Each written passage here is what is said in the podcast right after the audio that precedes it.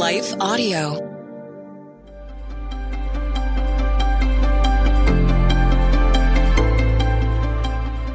Welcome to the Crosswalk Devotional.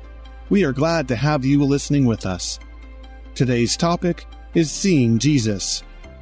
We will return to our devotion after a brief message from one of our sponsors.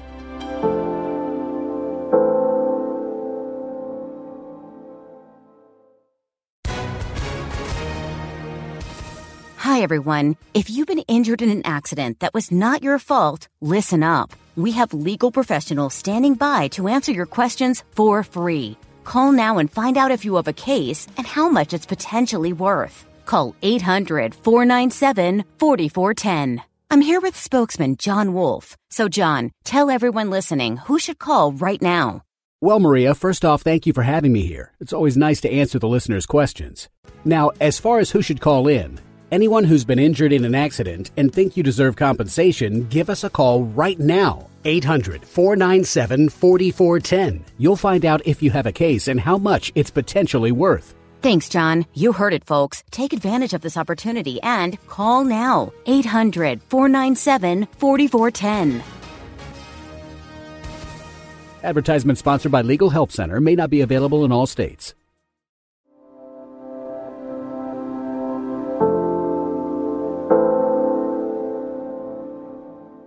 Seeing God, Seeing Jesus. Written and read by Kyle Norman. Philip said to Jesus, Lord, show us the Father, and we will be satisfied.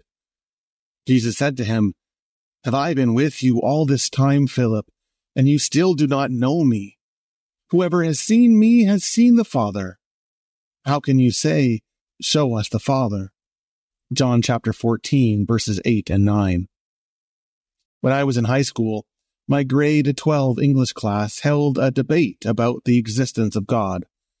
During this debate, one of my classmates said triumphantly, I'll believe it when I see it. Of course, he thought he just won the argument. He believed he had figured out the trick for all of faith and life. All he needed to do was just employ the scientific method. If he could just see how everything fit together, then life would make sense, and he could go forward in confidence. In response to his comment, I remember stating, Oh, but if you believe it, then you will see it. I thought I was being wonderfully clever. I believed that I had come up with a response that would undercut his skepticism and move him to a place of deeper pondering. If someone says to me today, I'll believe it when I see it, I don't know if I would respond like my high school self. I say this because this is not how Jesus responds to Philip. In the reading above, Philip voices the ancient equivalent to I'll believe it when I see it. Jesus had just finished talking about his upcoming crucifixion. He calls the disciples to believe in God, believe also in me. And he talks about coming back to receive them, to take them to where he is.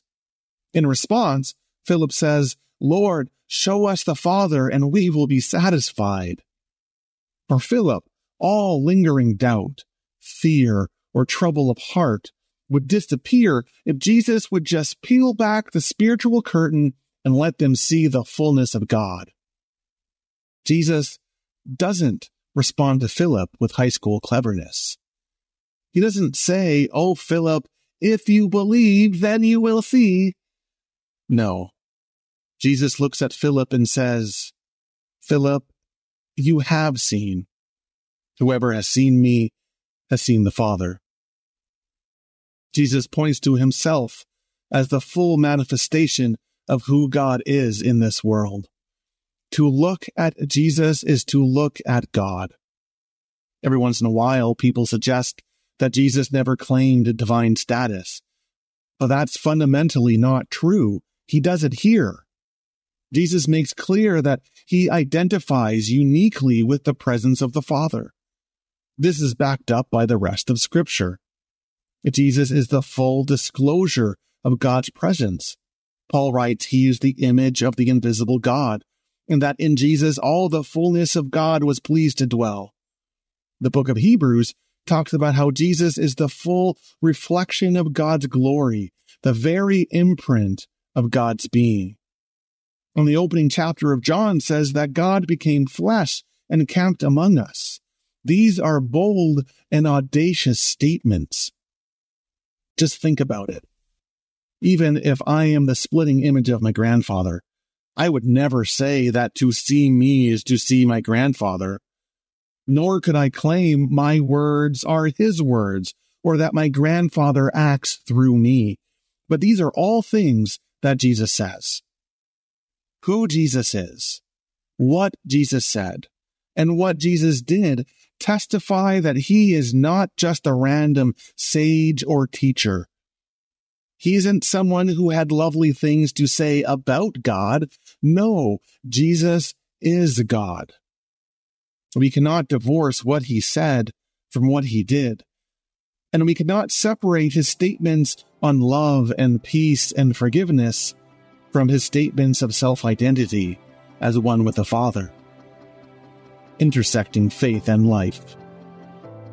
When Jesus responds to Philip, he's not intending to lead him in a Bible study, nor move him through some intense lesson in theology. Jesus is commenting on the deep yearning of Philip's heart. Jesus wants to give him the assurance and comfort that he needs to navigate his life of faith, a life that wouldn't always be lived in certainty, and it certainly wouldn't always be easy.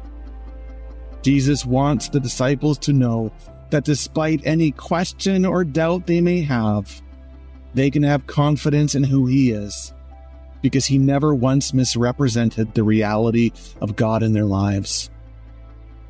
If we are honest, this is a truth that we need to be reminded of from time to time. We all need comfort and encouragement.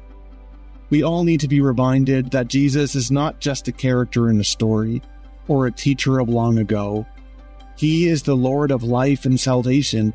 He is the way to God, the truth of God, and the life of God. For everyone who asks the question, How do I know God? Or how do I get close to God? Or how do I get to heaven? Or any permeation of that type of question, Jesus points to himself as the answer. To anyone longing for an experience of God, the answer is fully revealed. Get close to Jesus, because He is the way that all those deep spiritual longings are fully and finally fulfilled. For further reading, read John 14, verses 1 through 14, Colossians 1, verses 15 through 20, and I am the way, the truth, and the life, what Jesus really meant on crosswalk.com. The Crosswalk Devotional is a production of Life Audio and Salem Media. If you liked what you heard today, please take a second to rate and review this podcast in your favorite podcast app so that more listeners like you can find the show. For more faith filled, inspirational podcasts, visit us at lifeaudio.com.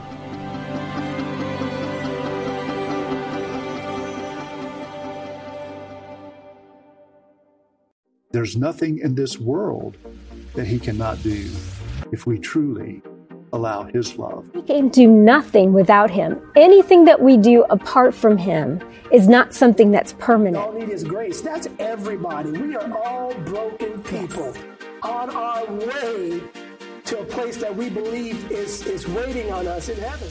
You can find more of Bridges with Monica Schmelter at lifeaudio.com. In Christ, we are all one family. Amen.